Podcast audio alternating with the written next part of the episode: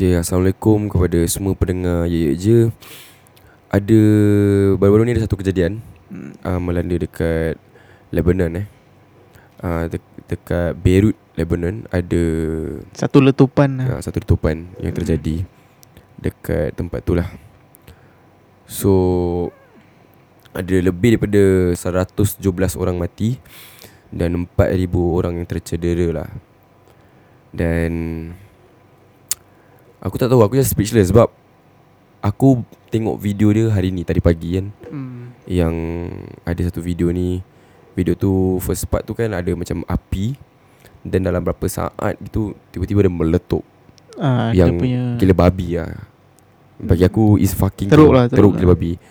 Aku tengok banyak video meletup tu, Terus terang Macam Aku pun perang. ada macam post juga yang video tu orang tu tengah buat wedding photoshoot kan. ha, Ha, tengah wedding photoshoot tiba-tiba ada dia punya impact kan. ha. Ha, dia punya impact dia punya shockwave lah. ha, Dia pay shockwave Aku Belum rumah aku nak tengok tu video Sebab dia pay shockwave tu lah Ah yang buat yang buat seram dia shockwave dia tu. Like Kiwak Building kat situ Yang around that radius Semua hancur babe Ah. Like legit Hancur Gila babi lah Tapi yang ada yang cakap itu letupan tu ibaratkan macam 1 per 5 bom yang di apa lepaskan di Hiroshima dulu. Ah, Tu little boy. 1 per 5 tau. 1.5 eh Punya Satu je dah rabak ah, sial 1 per 5 je dah dah teruk itu. So kita nak ucapkan salam takziah lah kepada Ah. mangsa-mangsa dekat Beirut. Ada orang, ui, budak, Ah macam-macam. lelaki, perempuan, macam-macam. Banyak lah orang tua, orang muda Ah. yang orang kata tu mangsa-mangsa yang meletup ni lah. Ya, So kita nak mengucapkan salam takziah dan nak sedekahkan Al-Fatihah lah pada mereka lah. kepada mereka. Al-Fatihah.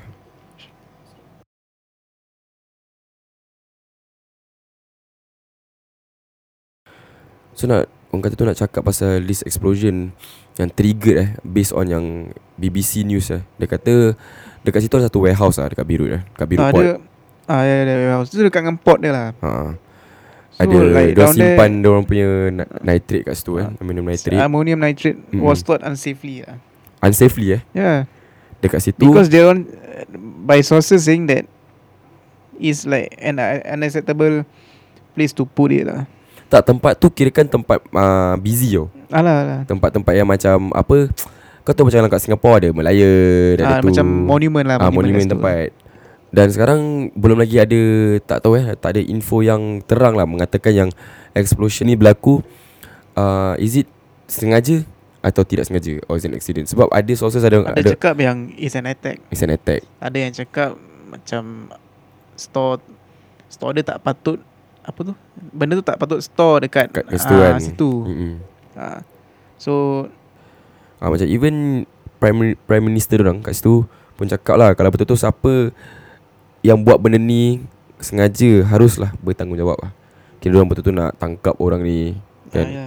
Tapi masalahnya belum lagi ada solid punya evidence lah. evidence lah. Dia orang tak salah tengah masih investigate lagi. Ah, sebab ni baru lagi.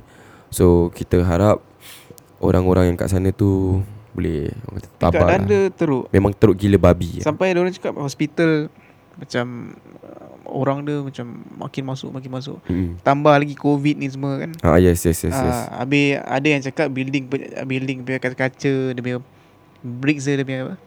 Ah, batu-batu bata dia semua halang jalanan untuk ambulans masuk lah. Ah, and teruk yang paling kira kan yang affect gila babi eh sebab that pot eh bukan saja letak bukan yang yang that pot yang letak benda ni kat situ semua dia storage makanan-makanan tau. Kes Ah. makanan-makanan yang yang dekat tempat tempat ni di city Eh, Dia pot macam untuk ni lah masuk makanan yang supply-supply lah. supply lah. Semua hancur. ah, Ah so kalau dah supply hancur apa hancur kira dah rabak ah. dah teruk lah tu. Ah semua orang will get affected lah. So dari sini daripada ye je kita nak sekali lagi lah mengucapkan salam takziah dan tabah lah orang-orang kat sana dan kita yang kat Singapura ni, Malaysia atau kat mana-mana korang ada kalau boleh bantu atau buat donations silakan lah. Macam mana kita boleh bantu orang kita bantulah. Kat dekat zaman sekarang ni macam-macam medium ada kan. Ah. Dan kat ada lah uh, links-links yang aku akan letak dekat episod yang ini kat bawah tu untuk korang memberi sokongan Ha. kepada mereka yang menjadi mangsa dalam letupan ni. Dari situ kita akan mengucapkan salam takziah sekali lagi. Terima kasih.